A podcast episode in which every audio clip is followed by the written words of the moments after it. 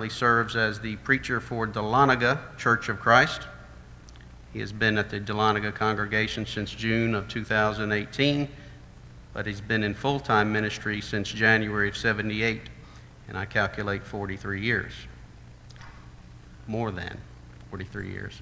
Brother Apple has served as an instructor for the Southeast Institute of Biblical Studies, an instructor for Georgia School of Preaching and Missions, and as speaker for the International Gospel Hour. Jody's here with his wife, Evelyn. Uh, they've been married for nearly 43 years. They have three children and three grandchildren. Their children are adults, of course. Uh, Brother Apple will continue our 2021 summer series by addressing the fruit of patience. And after a prayer, uh, he will come up. Let's all bow. Most gracious Heavenly Father, we come before you now. We're humbled by your power and awesomeness and your grace. And we appreciate so much this avenue of prayer. We thank you, Father, for your many blessings, for all that you have done for us, for all that you continue to do for us. Provide for our needs, your plan of salvation, the gift and example of your Son, for your word, and this opportunity tonight to hear and learn from it. We ask that you help open our hearts tonight for your word. Father, there are so many things on our hearts and minds. We lift them up to you and pray your will will be done in each regard. Finally, Father, we seek your guidance that our lives will be ever seeking you, only glorifying you. Forgive us when we fall short of that. Bless Brother Jody in delivering his lesson here tonight. And this is our prayer through Christ Jesus. Amen.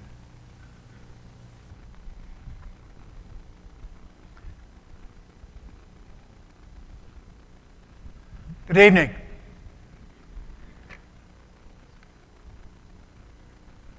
I remember doing this last year. I'll have two different slide sets open the one that's I can see in the back, but one in front of me so I can see it even closer. You might make jokes about my age, but I'm getting older. All right, let me do this real fast. I accidentally closed what I had open here. I apologize. You go ahead and put that up. There we go. This is an unusual picture, isn't it? Anybody know where it was taken? In my garage. Very good. No jokes now. Why did I take this picture? I took this picture because I was thinking about this lesson on Monday, two days ago. Everybody celebrated Independence Day on the 4th of July, Sunday, and I uh, celebrated in a unique way on Monday by cleaning brush up around my property. And so, in order to do that, I had a huge tarp that I spread out and I was loading piles of brush, and I don't know how many there are, but there are quite a few of them scattered around. And I was going to uh, take them, drag them down uh, to a ravine and dump them rather than worry about uh, renting a chipper and shredding them all up. And so uh, I was piling up brush on this huge tarp, and I was looking for something that I might use to take the different parts of the top of the tarp and fold them over and then hook them together so I could drag them without looking too silly down the hill to uh, the place that I was going to dump them. And so uh, I went into where I thought all my great things were, all of my uh, straps and all of my tie downs. And uh, I opened up a bag, and that's what I saw. And I picked them up, and in anguish and lack of patience, I tossed them on the floor. And that's what you see in front of you. You may see that there's a left shoe over by the orange, and the right shoe is kind of hidden under the uh, word patience. And I thought, hmm, I'm going to be talking about patience in two days. I've got an object lesson to start with. Have you ever had a little bit uh, less than perfect patience? Have you had less than perfect patience about the simplest of things? Like, I've got to untangle this mess so I can do the work that I want to do. Well, that's exactly where I was. And I was a little bit frustrated. So I thought I would share that with you to show you that I'm not perfect. I know you already knew that. But uh, just as a reminder to myself and to all of us, uh, that sometimes the littlest of things just tick us off. And they tick us off royally. And they ought not to. Well, why would I say that? Well, I want you to think about some principles that should guide us about how we should behave as God's people. And so I'm going to introduce these four principles, and then I'm going to explain them in a little bit more detail. And I think once we get through the first four and listing them without an explanation, you're going to see where it is that we're going. So let's start with principle number one. First principle everything that God is, we should be or become. Let that sink in for a second. Everything that God is, we should be and or become. Something about the nature of God and his attributes are such that they are there as patterns, exemplars for us to learn how to be more like him. In what way? In every way. To what degree? Well, that depends on how successful we are in implementing principles and practices that are built into the nature and character of God in our own lives. Principle number two God created me, God created you, God created all of us so that that first principle is possible. What was the first principle again? God wants me to be like Him. And God has made everything so that I can be like Him more so than I have been in the past today and tomorrow and going forward. Now, the extent to which I fulfill what God wants of me, well, that's a me thing in part, and that's a you thing in part. Principle number three becoming and being more like God is not just possible, it's desired. It's desired on God's part, and it ought to be desired on our part. Now, it's quite possible that there are things that God desires of us that we don't desire of our own selves. And therein lies part of the problem. God wants me to behave a certain way. God wants me to be a certain way. And I don't want to do that. I don't want to be like that. I don't want to behave like that.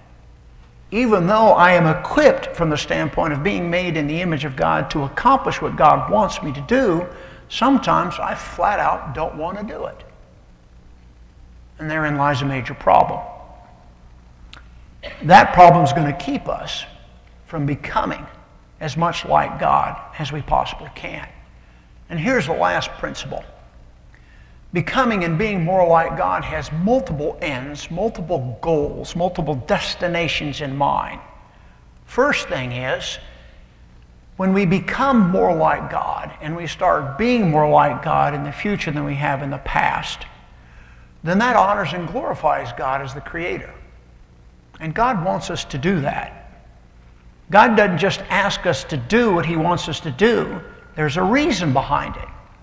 The doing and the not doing of certain things prompts us to be more like God in those key areas keeps us away from being less like God in those key areas that are under consideration. And that gives honor and glory to God. And so there's a reason why God wants me to behave this way. It's good for God. Now, God doesn't become any better because I start to act more like Him.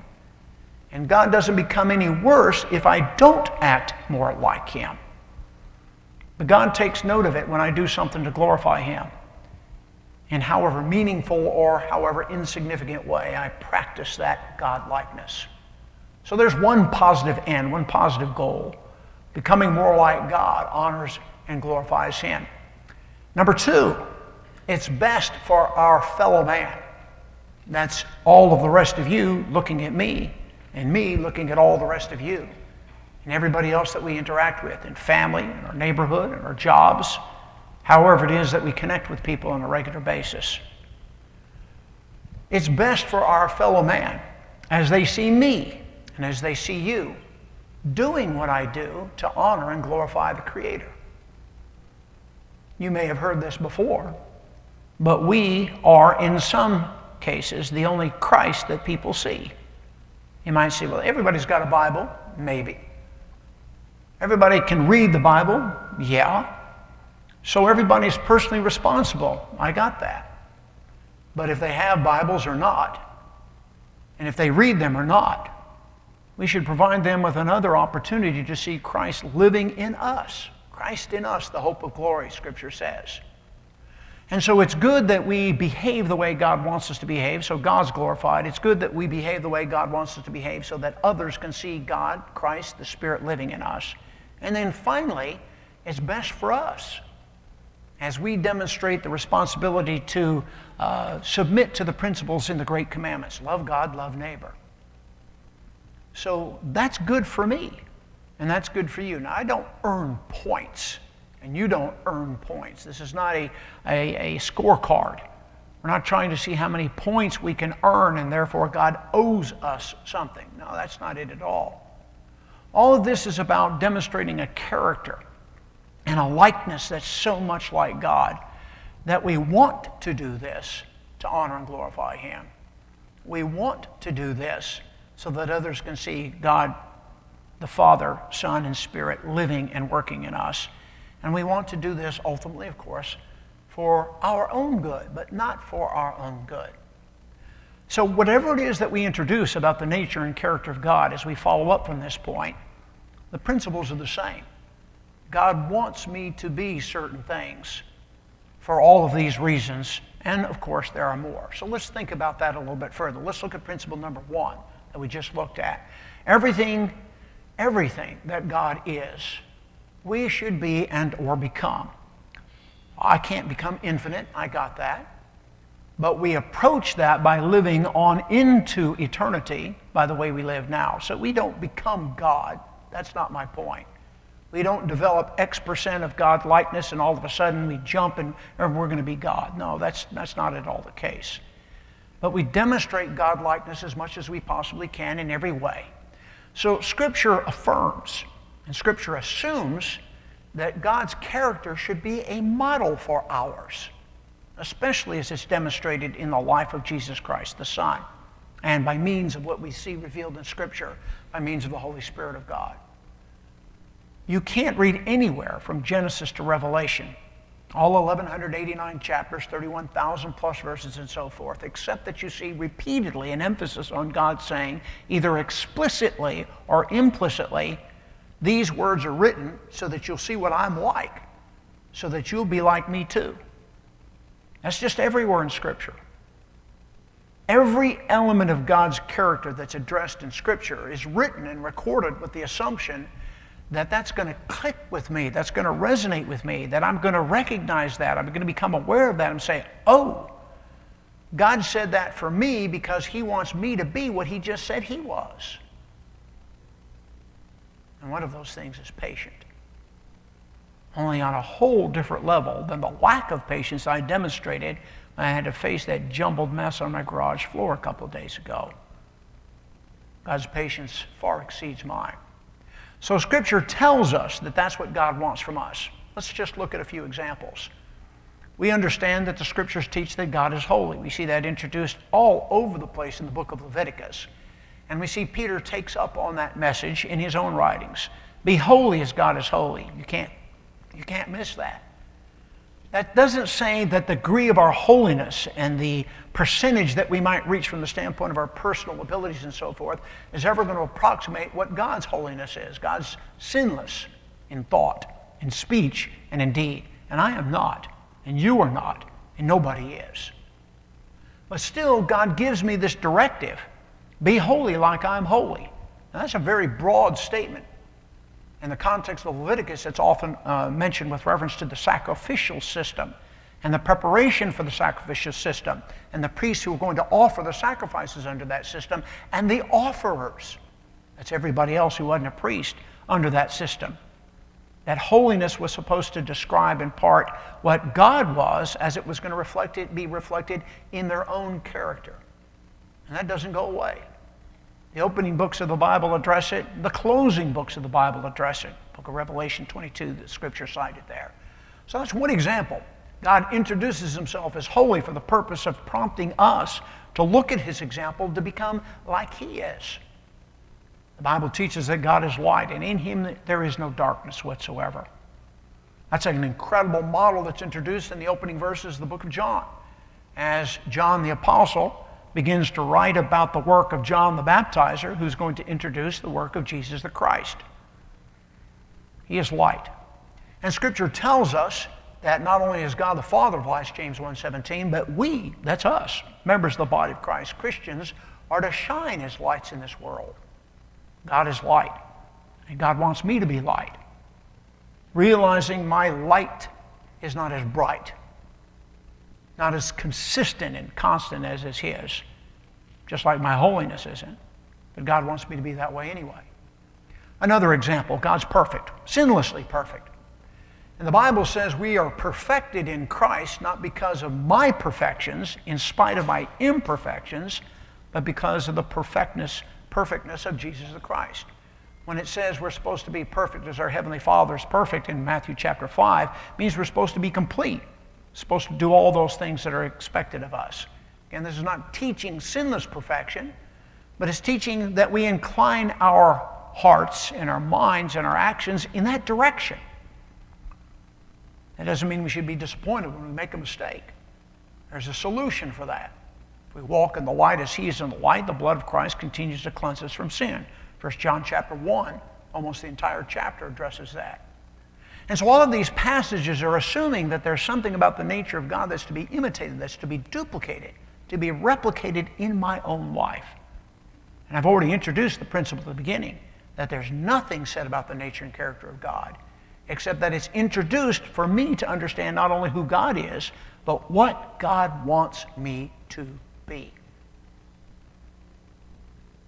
The text could just as easily say, Be like me, as it says, Be holy as I am holy.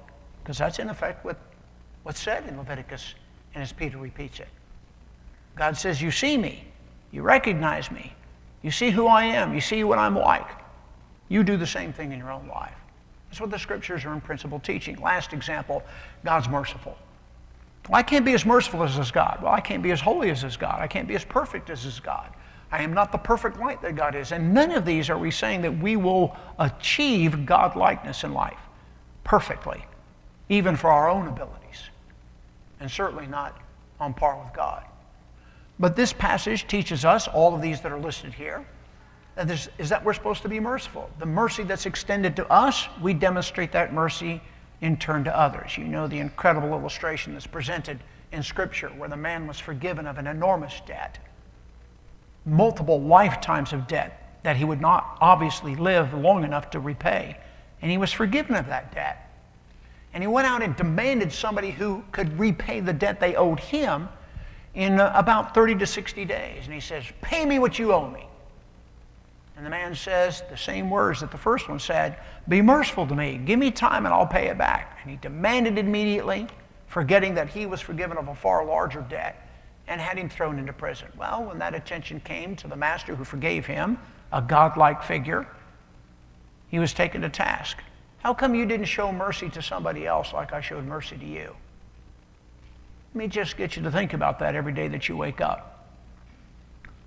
Will I show mercy to others today, at home, at work, at play, in my neighborhood, wherever I go about doing my errands and my business. Well, I show mercy today to others as God shows mercy to me. That's a constant reminder of God saying, Here's what I'm like. You see what I'm like. You need to respect and understand what I'm like, and you need to go and do likewise. Be like me as much as you possibly can. Well, that's the first principle. The second principle is God's created us so that we can accomplish the first principle. What was that again? We can become more like God. You might say, I'm a sinner. Okay. We could all raise our hand. We're all sinners. That doesn't keep you from the responsibility that you have to be more godlike. God hasn't said, well, you're a greater sinner than somebody else. You are hereby exempted from responsibility to be more like me. If you find that passage, let me know. I'll be glad to read it for everybody. It's not there.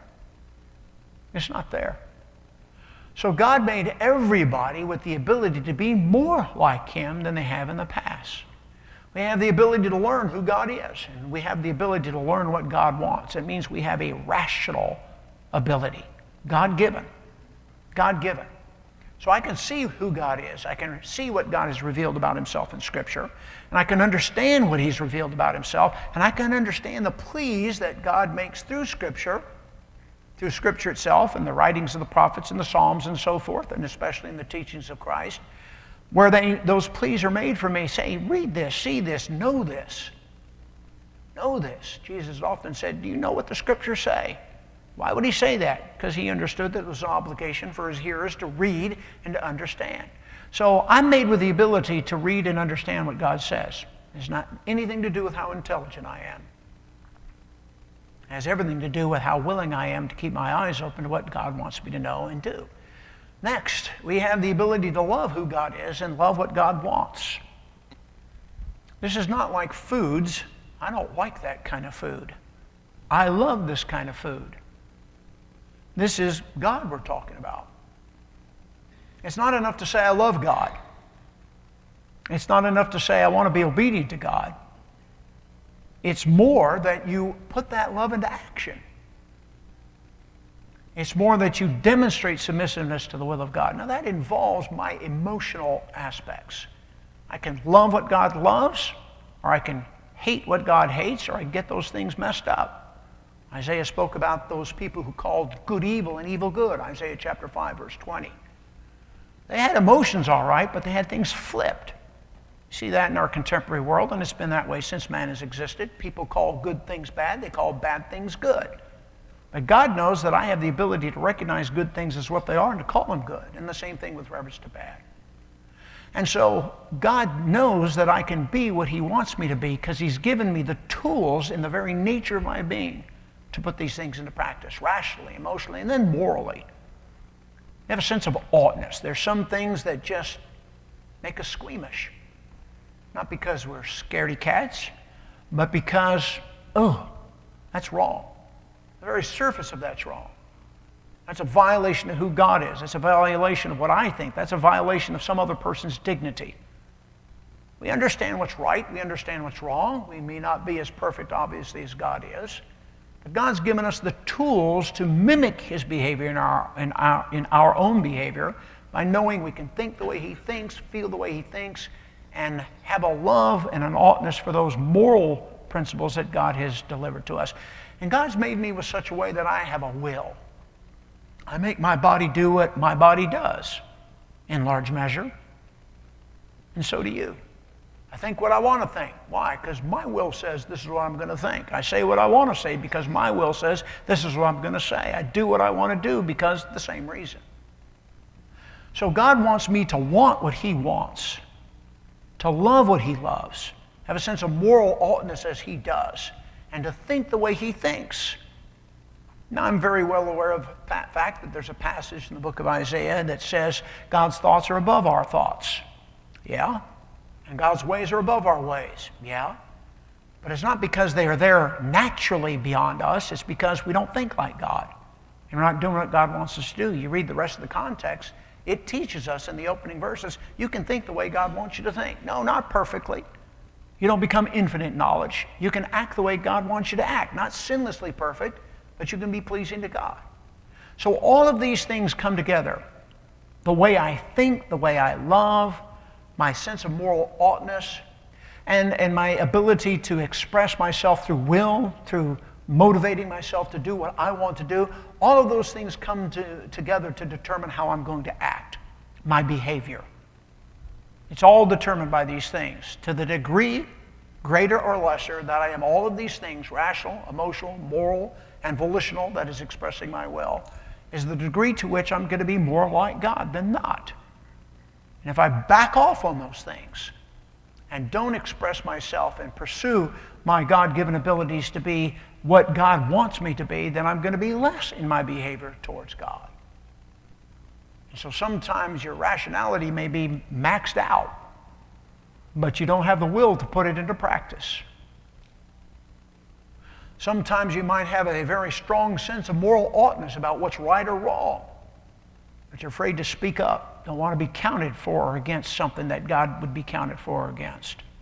So all of these things have to function in a way that makes me be what God wants me to be to the best of my ability and not the best of your ability. And let me simply say this I can't judge you based upon what I know and what I think and what I feel and what I see is a sense of right and wrong and how I behave. The best thing for me to do is to prompt you to look at things like this and say, You are going to be obligated before God to live before God in practicing your soulness, your character in all of these areas in a way that's going to be the best for you as much as your ability is to honor and glorify God. So there's an individual thing, but it's also a collective thing because I'm supposed to remind you to do this stuff, and you're supposed to remind me to do the same stuff as well. So this passage in the book of Genesis starts everything. It says, God's going to be made, excuse me, man's going to be made in, in God's image. And there's a plurality there. Let us make man in our image. In the very beginning, the notion of the Trinity of God is introduced, though it's not fully explained. Let's make man this way.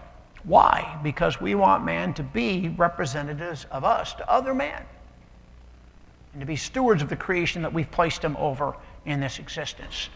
So, in all of these things, God's asking us to do what he does and to be what he is. Jesus says in John chapter 13, and in that extended passage where Jesus washes the feet of the disciples, missing so many clues and cues as to what he wanted them to be, he said, in effect, you need to go and do likewise. And he wasn't just talking about washing other people's feet, he was talking about serving others. God's not here directly for me to serve him, nor is he here directly for you to serve him. The only way I can serve God is indirectly by serving others. And that's what Jesus was teaching in principle in this passage. You can be as much like me as possible if you do, in effect, as I have done for you, serving others at your cost because you love them, even if it's not regarded. I want you to see, think that about that again. Serve others at your expense, even if it's not accepted and highly regarded, even if you're kicked in the teeth for doing so, because you're doing this to show other people what God is like. Jesus did that and he died for it. Didn't do it just once, did it repeatedly. Obviously, I can't be as perfect as he was. So there's the second principle. The first one is God wants us to be like him. The second one is God's given me the ability, the tools to be just what he is. And the third one is it's desired. I think that should be a given, but let's think about it for a few moments anyway. It's not just that we can do it, God wants us to do it. Little boys and little girls say to moms and dads, I want to be an X. I don't know how realistic that is, but maybe you should encourage them to be an X. I want to be a fireman. I want to be a nurse. I want to be a doctor. I want to be a philanthropist. I want whatever. Does that child have the ability? Probably. Have they grown into it yet? No. But encourage people to be what God knows they can be and what you know they can be, not because you know more about them than they do, but you know what Scripture says. You know what God says about other per- people's abilities. So, this passage we looked at before, we alluded to before, in, in the book of Leviticus, all over the place, it says, Be holy as I am holy, especially with reference to the sacrifices and those who were offering them. In this context, Peter repeats it, and I like this comment that's made by one commentator.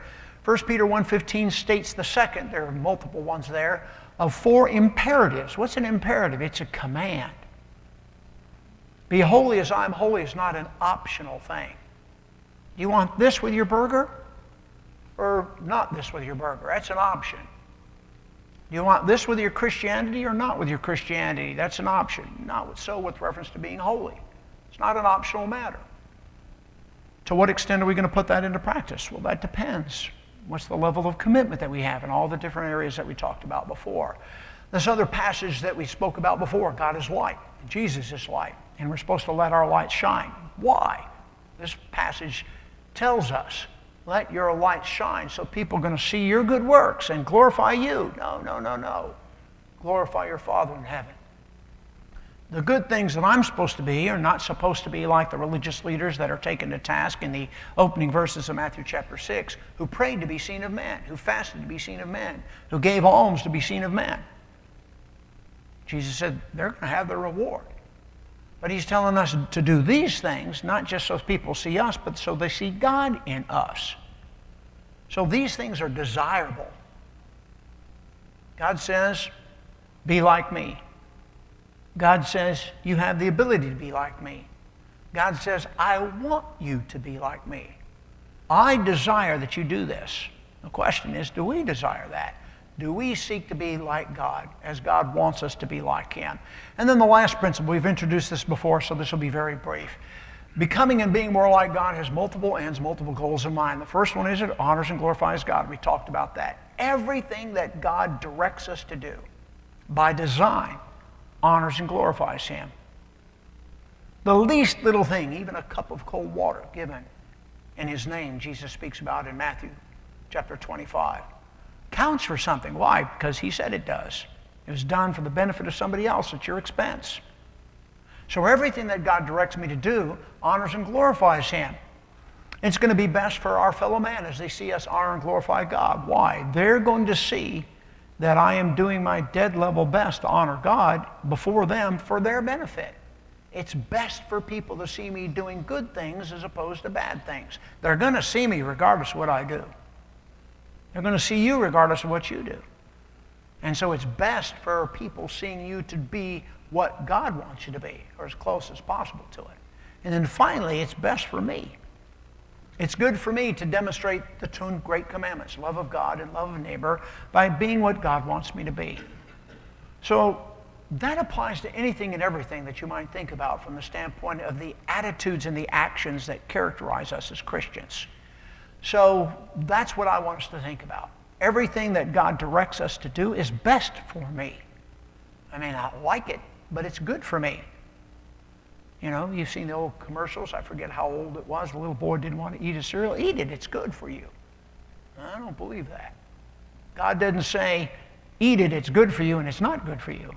God doesn't say, think it, and it's good for you, and it's not good for you. Everything that God says He wants us to be involved in is good for us, as well as for Him and everybody else. So, how does this work? All right?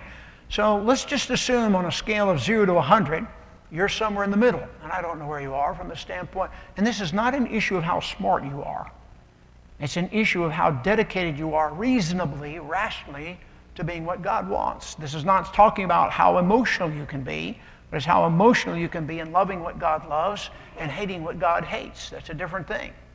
You may love lots of things, lots of physical things about the universe and about food and sports and, and people and friends. That, that's all great. But This is talk about your emotional quotient, your emotional capability, as it is to be what God wants. Where is it? I don't know. You have to map that out. Where are you from the standpoint of how morally obligated you are to be what God wants you to be? Same thing, I don't know where you are. What's your level of moral morality? How all of these things come to play uh, as you uh, put them into practice in your life and you exert your, your will. I want to do this. Well, is it a wanting to do a good thing for God? He's wanting to do a good thing for friends and neighbors and family as well as yourself. And then finally, how all of those things come into practice, come into play. So if you look at these five areas, you know, our rational abilities, our emotional, moral, volitional, and behavioral abilities, all of them are 20% from the standpoint of what they make up the totality of our character, but it's more complicated than that because each one of those one-fifths is not always functioning at 100%. So I don't know a way to graph that other than just explain it what you are in fifths as you look at the, uh, the uh, abilities that you are given. Uh, how much do you measure up in all those? I don't know. I don't know. But the degree to which each of those elements is in gear and functioning and uh, in concert with the others measures the likelihood as to whether or not we're going to adopt and adapt to what God wants us to be. So I'm simply encouraging you before we get into the real heart of our topic. You might think, boy, I thought we'd never get into it. I've asked you to be patient, have I not? Bad joke, I'm sorry. Evan, you could laugh at that. That was good. No? Let's talk about patience. Is God patient? Well, God's identified in Romans chapter 15 as the God of patience. You ever stop and thought about what God tolerates? In my life? In your life? The lives of this or any other nation? Past or present? What it's going to be like going forward. To identify God as a God of patience, that's saying a lot. It's saying that God tolerates things that He'd rather not see me thinking, saying, or doing. And you too, and nations too. Not just now, but as long as man's been on the surface of this earth. The Bible is filled with passages that address the patience of God. And the reason why we're introducing this is because all of those things that we talked about at the beginning, that lengthy introduction, was to make us realize whatever is going to be introduced in Scripture that says God is, is what God wants me to be like. And so if God is patient, I can rest assured that somewhere, more than one somewhere, God's going to say, You need to be this way too. You need to be this way too. So that word is translated as endurance in different translations. It's translated as perseverance or steadfastness in others. The point is, you just don't have this attitude on a once in a while, occasional, as it's convenient basis but it's something that defines who God is all the time. And as a result, it should define us all the time. So, what does that mean? Here's the definition. This is a technical definition. We'll go through it quickly. The capacity to hold out or bear up in the face of difficulty. I want you to note that. It's not just in the face of difficulty, it's specific difficulties. My frustration at facing that tangled mess of stuff two days ago that I threw at my feet because I couldn't get it untangled immediately, that's not difficult from the standpoint of what God's addressing. He's talking about patience on a bigger scale. And I get ticked off, and we get ticked off about things on a much smaller scale. He's not talking about patience like that. Wait in line, wait your turn. He's talking about being patient in the, con- patient in the context of serving God when others don't want you to serve God, or when it's not convenient to serve God, or when you don't want to serve God. So notice this, it's in the face of difficulty, and as you read through all the passages, it's a very specific difficulty in which we demonstrate patience. Patience, endurance, fortitude, steadfastness, perseverance. Then the second definition, the act or state of patient waiting for someone or something expectation you go to the doctor's office and you are a patient waiting patiently to see the doctor. That's not what this is talking about. But it includes it in principle. It includes more than that. It includes being a patient in the context of suffering the most extreme persecution, in which your livelihood is threatened, in which your lives are threatened, and still being willing to endure and to be steadfast Though all of that stuff can be taken from you, even life itself. That's a little bit more substantive than dealing with a tangled mess in my garage. We get impatient at the slightest of things. How do we face up to patience on a larger scale? Let's think about God's patience. Book of Nehemiah. This is during the uh, periods of restoration. And uh, Nehemiah speaks to the children of Israel, and this is just one glimpse. Do you have any idea how many years God was patient with you? Well, let's just look at that very quickly. 2,000 years before the time of Christ, Abraham. 1,500 years before the time of Christ, Moses. It takes a little bit of time for them to get into and occupy the land, roughly 300 to 400 plus years of the judges. Then the period of kings comes, and you drop down to 722 BC in the northern kingdom, 750 years in three quarters of a millennium in, and God sends them into captivity after 750 years of tolerating their sins. Yeah, for many years, God was patient. And another 116 years later, 606 BC, the beginning of three stages of carrying away of the southern, more righteous kingdom, so to speak, God waits. 900 years God gave them to be right, to do right, to think right, to speak right, to act right. And they didn't live up to his expectations. The abilities that we talked about before, the expectations that we addressed before, all fell on them then as it falls on us today. 900 years God tolerated their wayward wandering. Their faithful one day, unfaithfulness the next day. Just read the Judges. It's heartbreaking for me to read that thinking people could be that bad. Even more so when I realized what that did to a holy God who wanted them to be more than they were. And they didn't live up to that. Bible's replete with passages that talk about that. Oh Lord, you know, remember me, visit me, take vengeance for me on my persecutors. Read the rest of that. In your enduring patience, that's kind of interesting, two words together that mean close to the same thing. God was patient on an ongoing basis. And Mr. Jeremiah, the prophet, the weeping prophet, read the book of Lamentations, demonstrated patience in his own life as he mimicked, imitated the nature of God. Suffered persecution, cut up the scriptures, threw him in, uh, threw him in, in the pit, would have let him die. Uh, the stuff that I face on a daily basis, I'm not tested that much like that. Nobody's thrown me in a pit, left me for dead because I said something that roiled them, spiritually speaking. Well, I've had people say, I don't believe that. I'll never believe that for a million years, but nobody's ever done that to me. Nobody's struck me. Nobody's shot me. Nobody's beat me up. I don't want you coming to my house anymore. I've heard that, but that didn't hurt physically. The folks that were faithful to God in these contexts suffered physically as they endured patiently. Have patience. Have patience with me and I'll pay all. That's what the man said that we alluded to before, Matthew 18, and turned around and demanded payment from somebody else. I want God to be patient with me, but I'm not patient with anybody else. How do you think that flies? Be merciful as I'm merciful means be patient as I'm patient.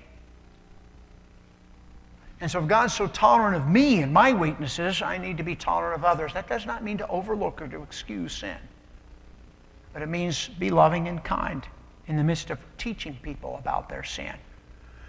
Rest in the Lord, wait patiently for Him. Psalm 37. Principles repeated in chapter 40, verse 1.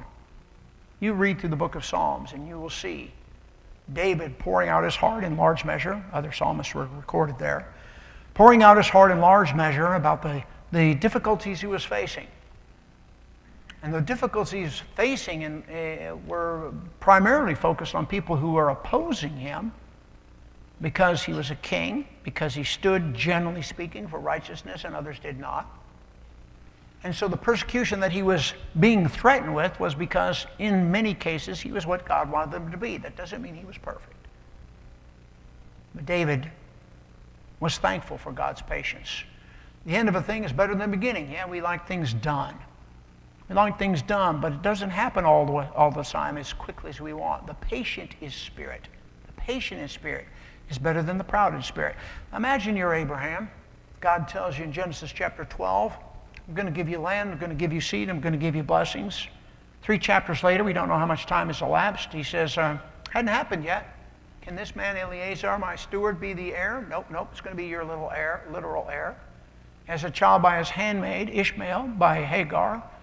And uh, God says, that's not going to be the child. And he pleads, saying, Oh, that Ishmael may walk before you. And it's 25 years before the child of promise is born. I can't wait 27, 25 years for you to do something for me that you said you were going to do yesterday. I'm not that patient. And that's not a test of my faith as much as it is me dealing with you as human beings. Abraham waited a long time. Israel waited for 40 years as they wandered in the wilderness. It was their fault because they didn't regard God as they should have.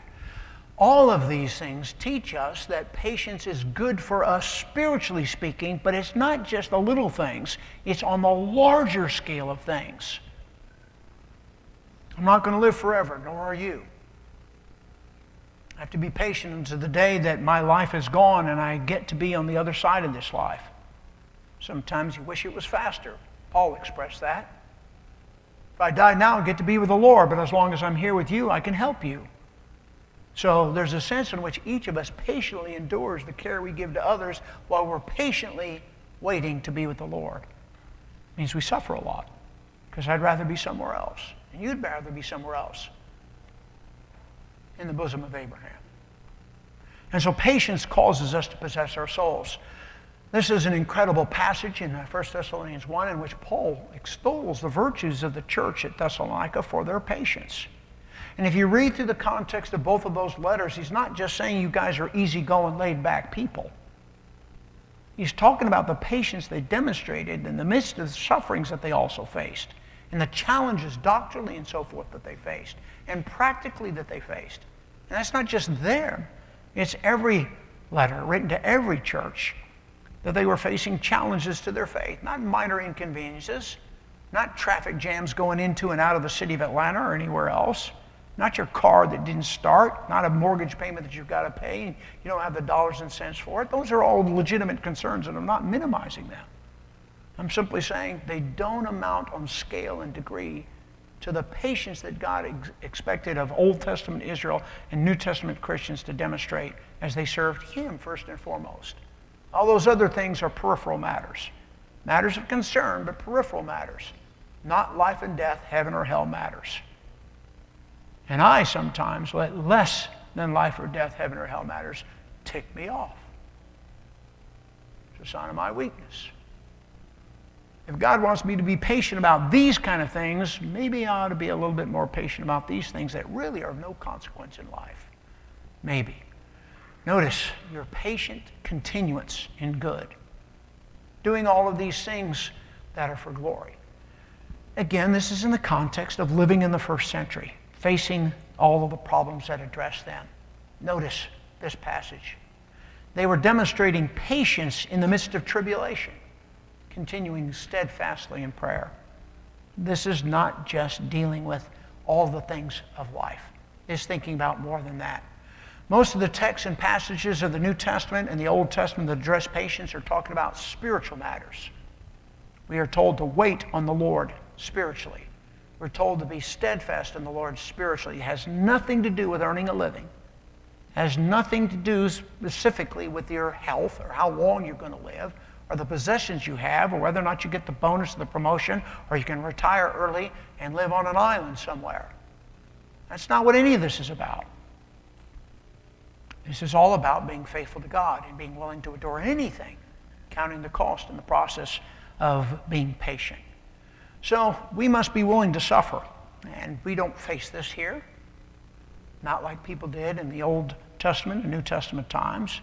We must be willing to suffer persecution for the cause of Christ for a greater spiritual good. Would you allow something to hurt you physically for the spiritual good of somebody else? You might think, well, that's, that's an awkward question. Jesus went to the cross physically for the spiritual good of everybody before, during, and after his lifetime. And so when we read passages that say, I'm crucified with Christ, nevertheless I live, yet not I, but Christ lives in me, as Paul wrote to the church in Galatians, he's just talking hyperbole. It's just overstatement. No. Paul was willing to suffer for the betterment of other Christians.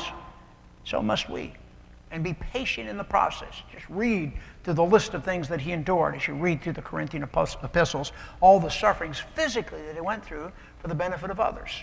I don't go through any of that stuff. Most Christians I know don't go through any of that stuff. And I'm not saying our Christianity is not legitimate.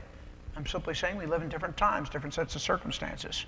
And we're far less patient on far easier circumstances than people were. Here's the point if we are to love God and love neighbor, what we mentioned at the beginning, if we are to love God and love neighbor, then we must be willing to be patient, enduring in every circumstance of life spiritually what we go through. And if I can do that on a larger scale about things that relate to the salvation of my soul and the souls of others and the glorification of God, if I can do that on that larger scale, then I should be willing to do that on a much lesser scale, a much smaller scale, about all the things that just, well, like that jumbled mess of cores at my feet in, the ba- in, my, in my garage. I didn't say anything bad, didn't think anything bad, but I was frustrated and wasn't very patient because I had to take all that stuff apart to get the work done that I needed to get done. There was a moment of weakness. I didn't deny the Lord, didn't reject his plan of salvation, didn't curse anybody. I was just frustrated that things didn't go the way I wanted them to go. Moment of weakness, yes. Insignificant, yeah. But I don't want that to be a pattern. And God does not want that to be a pattern in your life. We need to make sure that we focus on things that are a whole lot worse than that jumbled mess that you see there, that I see here. Didn't take forever to untangle enough of that to get the work done that I needed to get done. And I accomplished some things after I overcame my frustration and my lack of patience. Bible teaches us that God's a God of patience. And He is wanting us, waiting for us, to do everything that we need to do to become more like Him. We often sum up the gospel in lots of ways. We speak about the death, burial, and resurrection of Christ, 1 Corinthians 15. That's a legitimate summary, but the bigger story is more than that. We often talk about our obedience to the gospel in summary uh, fashion as well.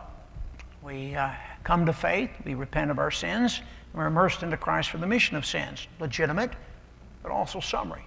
There's a lot more to it than that. One of the things that I want us to understand on the larger scale as it relates to what it means to become a Christian is God wants me to be more like Him today than I was yesterday, and more like Him tomorrow than I'm going to be today. And part of that is a reckoning of who I am in God's sight. God be merciful to me, a sinner, is what one man called out. You recognize the gravity of your own sins? You recognize the hopelessness of trying to save yourself from your sins? I hope you understand both of those. And you realize that the only way that those sins are going to be removed, not held against you anymore, is by submitting to God, becoming more like Him? The beginning of the process of becoming more like God is part of what we do when we are immersed into Christ for the remission of our sins, but it doesn't stop there. It doesn't stop there. Jesus died literally, we die spiritually. Jesus was buried literally, we are buried beneath the body of water. Jesus rose literally from the grave three days later. We resurrect to walk in newness of life, all in Romans chapter 6. But that was just the beginning of Jesus' earthly reign not the end of it. And that's just the beginning of a lifetime of service to Father, Son, and Spirit, not the end of it. From that point forward, we need to learn to be more like God than we were the day before. And grow, especially, in patience, in enduring things that really matter. If you're not a Christian, we want you to think about becoming one. Through what we've just explained, hopefully understanding that the summary is in much more detail spelled out in Scripture. Coming to faith that Jesus is the Messiah. Changing your mindset, repenting of your sins, and being committed to die not only initially but continually those sins as you're immersed into Christ for the remission of sins and raised to walk in newness of life. If you want to do that, we provide that opportunity for you now. If you are a member of the body of Christ, we hope and pray that you, as Paul said, die daily to self and do everything you possibly can, especially in the realm of patience, to be more Christ like than you were yesterday, today, and tomorrow. Let's stand and let's sing, and those who might need to do so respond at this time.